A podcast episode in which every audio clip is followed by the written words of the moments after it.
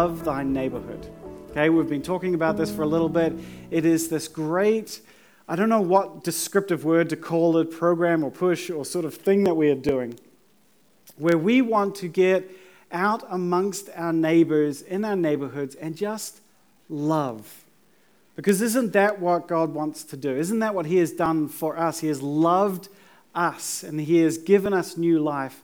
And we just want to share that love, not in a manipulative way, not in a, you know, we're just trying to force people into the church, not in anything like that, but just to go and serve and love people, no strings attached, so that people will know what that love looks like.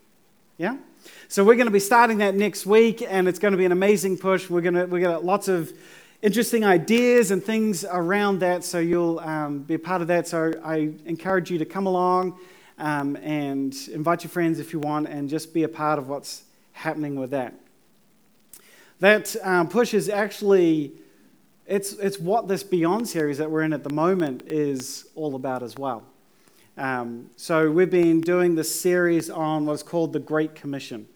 Uh, this, this sort of command that Jesus gave his followers to go out into the world and to share him with people, to tell people about him.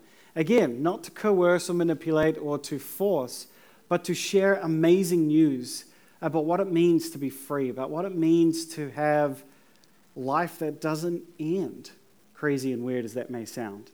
Um, that's what he has asked us to do. So we've been going through this passage, um, this, this sort of at the end of Matthew, and we've been looking. Yep, it's up. Well done. See, it says, please mention Bible app here. It's even got it up there. And now it works. See? Trestle mended. That's wonderful. All right, so um, as you'll see in there, in the Bible app, actually, we've got the passage listed um, at the end of Matthew chapter 28. And one of the things that's been going on is we've been reading it several times and we've been talking about how Jesus said, He says, Therefore, go and make disciples, share me with all of the nations, baptizing them in the name of the Father, the Son, and the Holy Spirit.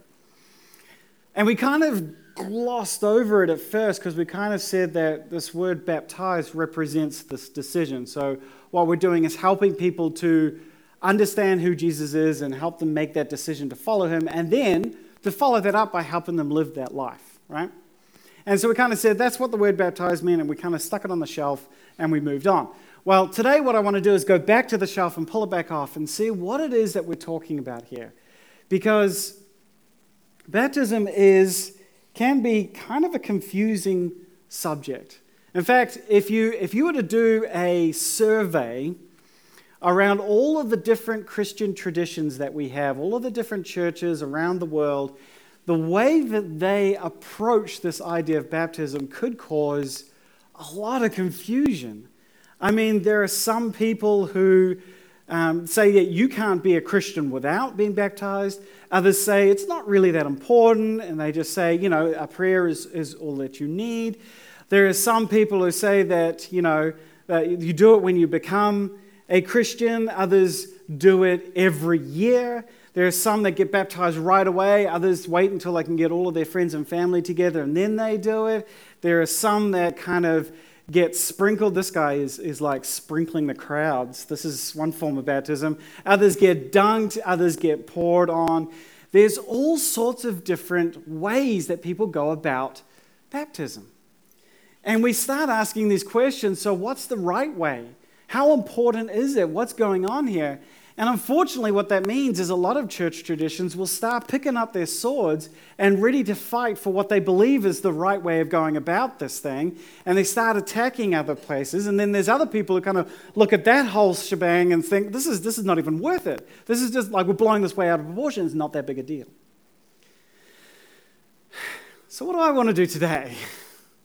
Setting all of that aside, because honestly, I think it's a little bit heartbreaking to see the Christian faith being sort of used as a battleground. And what happens is, when all of this confusion is happening and all this arguing is going, and then all of these people throwing up their hands and saying, This is just not worth it. This is not worth even looking at because I don't want to touch that can of worms, is we miss something. We miss something that God put in the story of the Bible for us.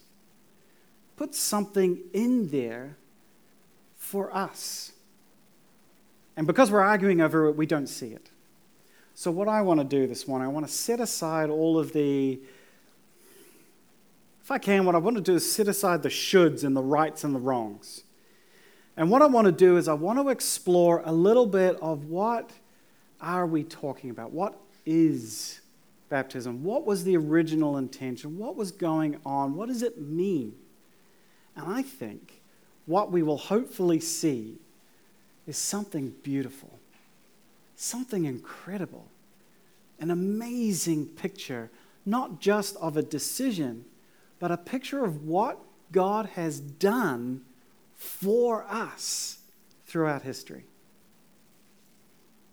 All right, and so the way we're going to do it is I want to start at the beginning or very near the beginning of the Bible, and I want to bring out a couple of themes, a couple of ideas that play through the biblical story that help us understand what's going on. The first comes in Genesis chapter 6. Many of you are familiar with this story. There's a story of a flood, okay, because God made humanity. And humanity, being humanity, rejected God and kind of started rebelling against God and was kind of really being mean, honestly, to each other and to Him. And God's like, This is, this is dumb. You, you, you're supposed to follow me and you haven't. And he is angry and rightfully so. And so he says, That's it, I'm done. I am just going to bring my judgment across the world, and I'm going to destroy the world with a flood. And so these waters of the flood become symbolic of the judgment of God, right? I mean, this, this really happened. This is not necessarily a symbolic thing, but the symbolism of what happened shows that the waters are judgment. And yet, even within that story, you see there's a boat there with eight people who were saved from that judgment. They went through the waters on an ark and were saved from that judgment because God showed mercy on them. All right, so that's Genesis chapter 6. Later on in Exodus chapter 14, we have another patch of water. This time it's with the, Israel, the, uh, the Hebrews, God's people, saved out of slavery in Egypt. Some of you will remember this story as well, led by Moses. They're running away from Egypt. Egypt is following them, trying to destroy them. And they come to the Red Sea. And oh no, there's no way we can get past the Red Sea. But then God says, No, this is no problem for me. And he splits the water. Now, I want you to understand the symbolism of what happens next because the people of God walk through the waters. They walk through the waters and are saved from the waters. And then when the Egyptians come through, what happens? God smashes the waters back down, destroys the Egyptian army, and his judgment, his punishment for the fact that the Egyptians were attacking his people, comes through in those waters again. Right? So we see that water again represents this judgment. All right, does that make sense? So, in the first two books of the Bible, we've got water that becomes a symbol of God's judgment. And in the ancient world, this really played true. They believed that large bodies of water were controlled by the gods, they were a, a, a symbol of chaos and judgment by God because you could not control them, right? So they had to be God's domain. And so every time there was a flood or anything like that, that was a punishment from the gods. Um, in the Old Testament prophets, you see some of this concept of ocean and chaos and God's judgment playing through as well. And then it's interesting in the New Testament, in the second part of the Bible, right at the end, when God is describing when heaven, and he's describing this place where there is no more judgment, you know what he says? There will be no more sea. So there's this symbolism there of this judgment. Okay, first theme judgment of water, right? Second thing comes through in what we call the law.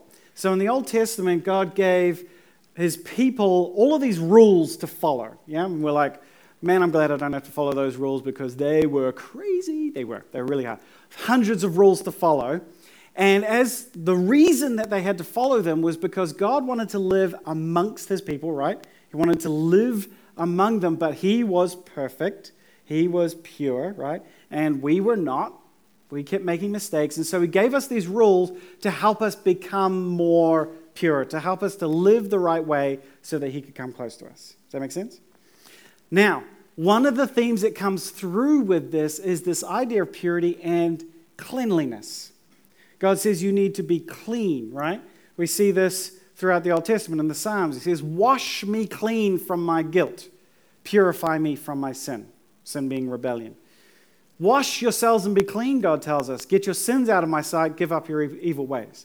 So there is this correlation between cleanliness and purity, which is where the, the phrase cleanliness is next to godliness, right?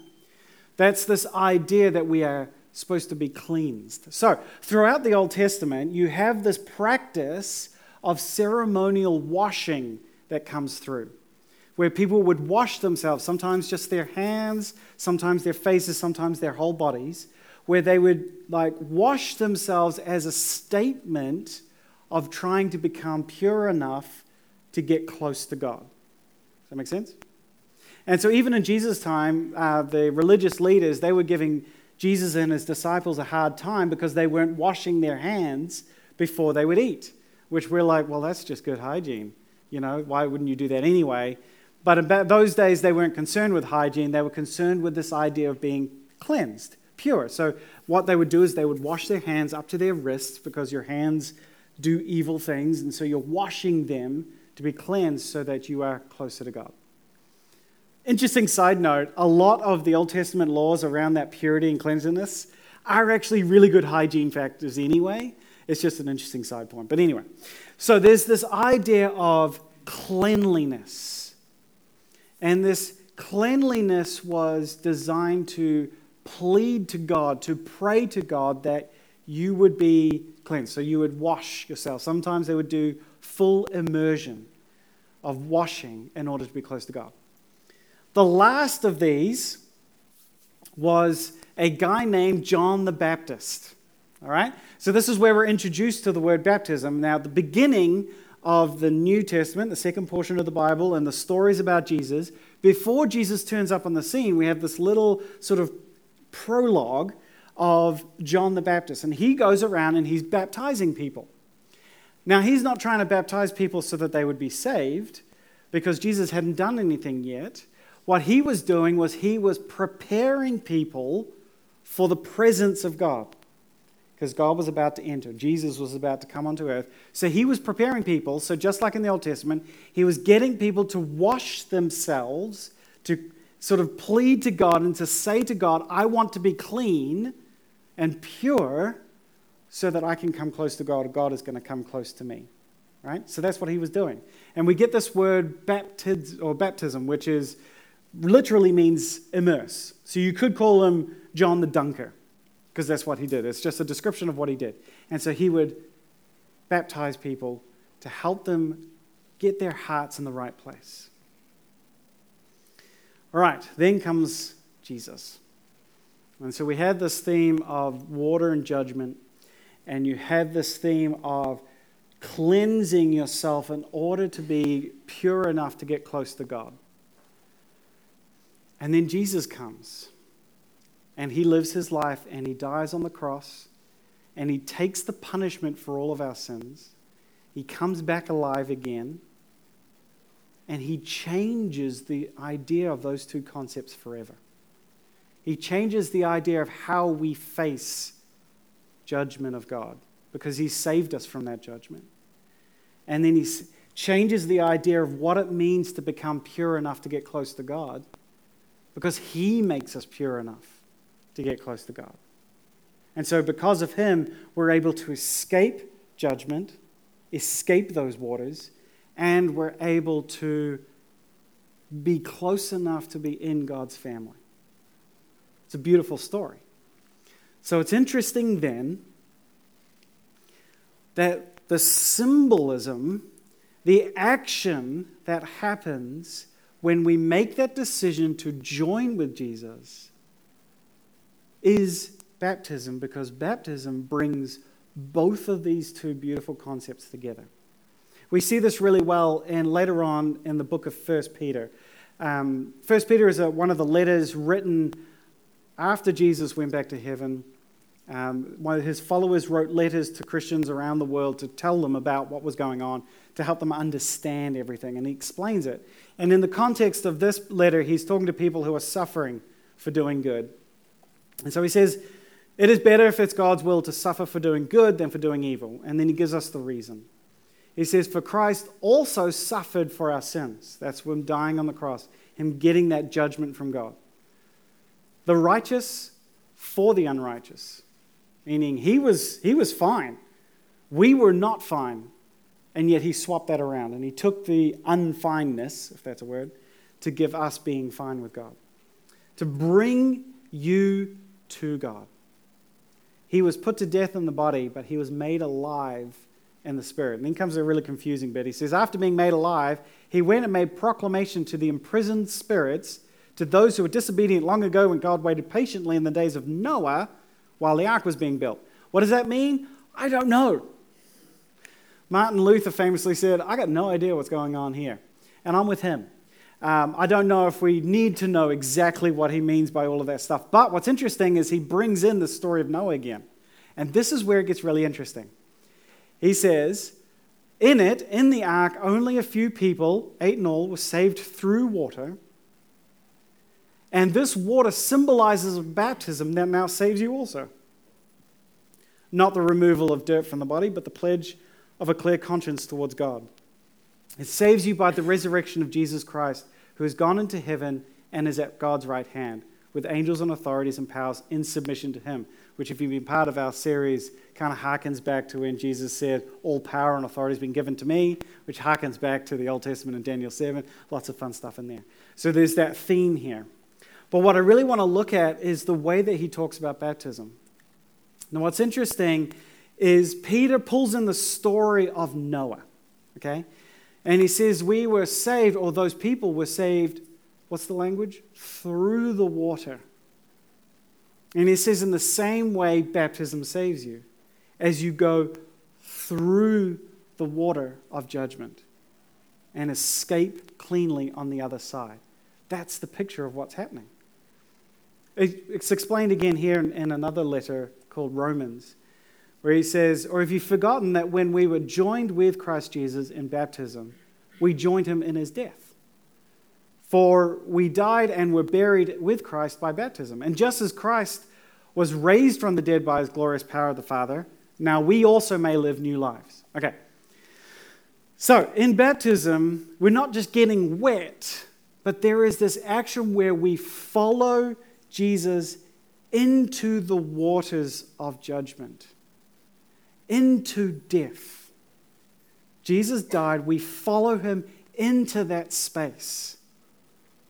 But because Jesus went first, and because he came back from the waters of judgment, back from death, back to life, we also follow him back out. Do you see that in the action of baptism, where we dunk someone into the water and we bring them back out? It's not just mere symbology. I believe this is part of us joining with what Jesus did. We're following him into those waters of judgment and coming back out unscathed, clean, unharmed, unhurt on the other side because Jesus went first. So, going back to Peter, not only does he draw on this water as judgment, but also this ritual purification. Did you see that in there? He says it's not the removal of dirt from the body, but a pledge of a clear conscience. See, it's just like in the Old Testament where you would wash yourselves and you say, God, I want to be clean. And I'm washing myself as a symbol of being clean. Except in the Old Testament, in the old ritual, you could do that a thousand times and it would never work because it's being done in your efforts, right? You're saying, I want to be better. I want to be clean. I want to be pure. And it, the heart is great and the intention is wonderful, but we just don't have the ability to make that happen. We can never work ourselves close enough to God to be accepted by Him, right? But because of Jesus, we don't have to work. anymore. He's done all of that. So now, when we take this baptism, when we pledge to God, we say, Hey, God, I want to be clean. It works, it sticks, it's effective because of what Jesus did. And he says right there, it's not the water that cleanses us, but the resurrection of Jesus. What Jesus did for us, that's what cleanses us. Which is why sometimes, strangely, we say we've been cleansed by the blood of the Lamb. Have you ever heard that phrase? And have you ever thought, gross? That's kind of really weird. I don't know if I like that. This is kind of making me a little queasy. But what it's saying is because of what Jesus did, his blood spilt, he let himself die. And that is what cleanses us and makes us pure and white. Does that make sense? So we have this powerful imagery and symbolism. It's not just a thing that we do when we decide to become a Christian, it is a story of what being a Christian is, what God did for us, what we have escaped, this place that we were in judgment of God because we rebelled against Him. We weren't following Him. We had those waters crashing down on us. But because of Jesus, because we enter into that, that death and, and resurrection of Jesus, those waters cannot harm us anymore.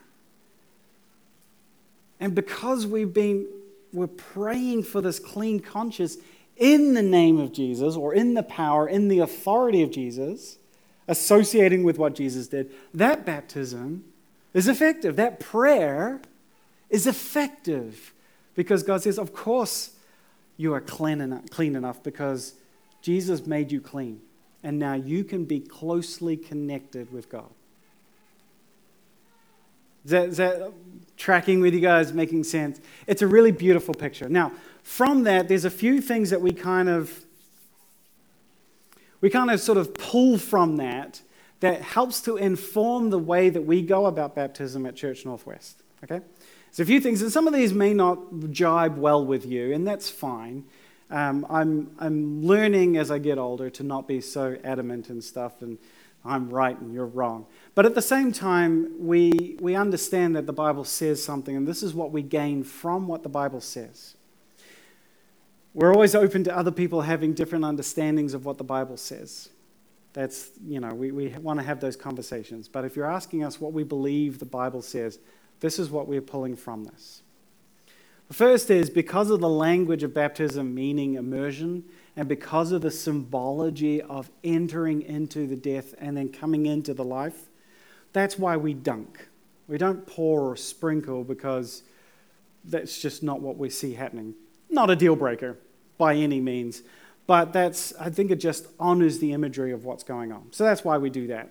Uh, so this afternoon, when I baptize Dylan, I'm going to make them all the way wet, bring them down, bring them back up again to symbolize that death and that resurrection, the coming back to life. Secondly, um, and this one is probably the hardest one, is the idea of baptism being this prayer of cleanliness. It's an outward action of an inner decision. That is why we, we believe that this is a decision that you need to make for yourself, not a decision you can necessarily make for other people, which is why we don't practice the baptism of babies because we don't believe that babies and young children are old enough to understand the decision that they're making. Um, a lot of traditions do a will have like a, a baptize the baby and then when they are old enough to have a confirmation which is basically the same sort of concept so they baptize the baby and they have this confirmation which is the decision that that person has so we actually have a similar sort of thing where we have a dedication for the baby when they're young and then a baptism when they're older. I would just say that's, that would be the arrangement. Given what baptism is, what it symbolizes, how it works, that's where I would put it. Love baby dedications. Fantastic idea. Not so much about this is what I'm deciding for my child's faith, but rather what I am deciding for my role as a parent and our role as a church to raise that child to know and to understand so that they can make that decision and get baptized at that moment. Right? So that's, that's the way that we would play that. That's the way that we would do it. One of the major barriers, and this is a little bit of a tangent, and please bear with me. um, there is a sort of an understanding or a belief that a lot of traditions would have where they believe that because of what Adam did, but Adam and Eve, where they rebelled against God from the very beginning, and so because of that, there is the sickness throughout humanity called original sin, where we are born separated from God. Okay? That is a common belief, and like the Catholics would believe that, and other um, traditions would believe that as well. Without wading too deep into the theological mud here, because this can get really deep and heavy, and I'm willing to have conversations with people if you want some clarification around this. I believe that even if original sin did exist, and I'm not 100% convinced that it is, but even if it is, and you believe that, I believe because of the book of Romans, chapter 5, that what Jesus did covers original sin, what is called original grace. So the idea is that, that children and babies, there may have been a separation, but Jesus covers that separation with grace so that they are protected until such time as they are old enough to understand and make their own decisions and become accountable for what they choose to do. Does that make sense? And again, not everyone's going to be on board with that, and I understand that, but that is what I believe. Therefore, I'm not concerned, and we shouldn't be concerned about if something happened to this. Obviously, we're concerned about something happens to the baby. That, that's, that's a given. But if something happened, that their position before God would be endangered if we don't dunk them. Because I believe even if you did, you can't make that decision for them. It would be a prayer to God, and some people would say, We're praying to God on their behalf because they can't make that decision for themselves. And I would say they don't need to because they're going to make that decision for themselves. Clear as mud? Beautiful. Okay, the final observation that I have from baptism is, and that relates to how important it is, and this is, I'm going to go a little off script here because I have to make an admission that my tradition that I come from is unfortunately militant around this. Some people are, some aren't. There are people in my tradition that I got trained under who would be adamant that if you are not baptized, you are not saved. And they would look at the passage we just looked at and they would say, This baptism saves you. And they would say, Aha, that's where it says it. No donkey, no saving. I would not go that far. I'm not going to say that. It is not my position or any of our position to make a judgment on whether someone else is saved or not. Um, that is between us and God. And I believe that that stance is a little bit too strong on baptism, a little too soft on grace given that baptism is a representation of the decision. It's the resurrection that saves, not the water. It is the faith that we have in Jesus that saves us, not the action itself. Okay? Put that there. Let it sit nicely on the shelf. I'm not going to condemn a thousand years of Catholic Christianity because of that. Now I'm going to come over here and I'm going to say one of the things, one of the reactions to this is that we say, well, then it's not really important at all. And I think that would be a misunderstanding, not of what God tells us to do, although that's an element. I think it's a misunderstanding of the richness of what God has provided for us to understand what it is that we are getting into what it is that He has done for us. It is a statement of understanding that I have come out of those judgment waters and I've become purified into the family of God. Can that be done without baptism? My question is why would it be? God has given us this. There is no example in the New Testament of anyone becoming a Christian and not being baptized. So, my question is why would we try to separate that out? Not as a judgment statement, not as a you're a bad person if you don't, not as a I don't believe anything else you're going to say about this. You may have good reasons, good scriptural understanding, and that's fine. But I think for many of us, we just haven't seen the beauty of what baptism really is. This action of saying, I want in completely. I want to be purified. I want to have, I want to escape this rebelliousness, this separated from God that I've lived my whole life. Or maybe I haven't, maybe I've been a Christian, but I just want to, I want to understand and accept and participate in the beauty of what that, of what that moment is. And so that's why we would, at Church Northwest, dunk as quickly as possible. You become a Christian, you make that decision, awesome. Let's make that decision. Let's symbolize that decision. Let's, let's do that. Let's enact this. Let's enter into those waters. Let's come back out a new person. That's what we would do. That's what we're going to be doing this afternoon. So, how does this pertain to you? What am I asking of you? Everyone's squirming in their seats. What am I going to make you do today?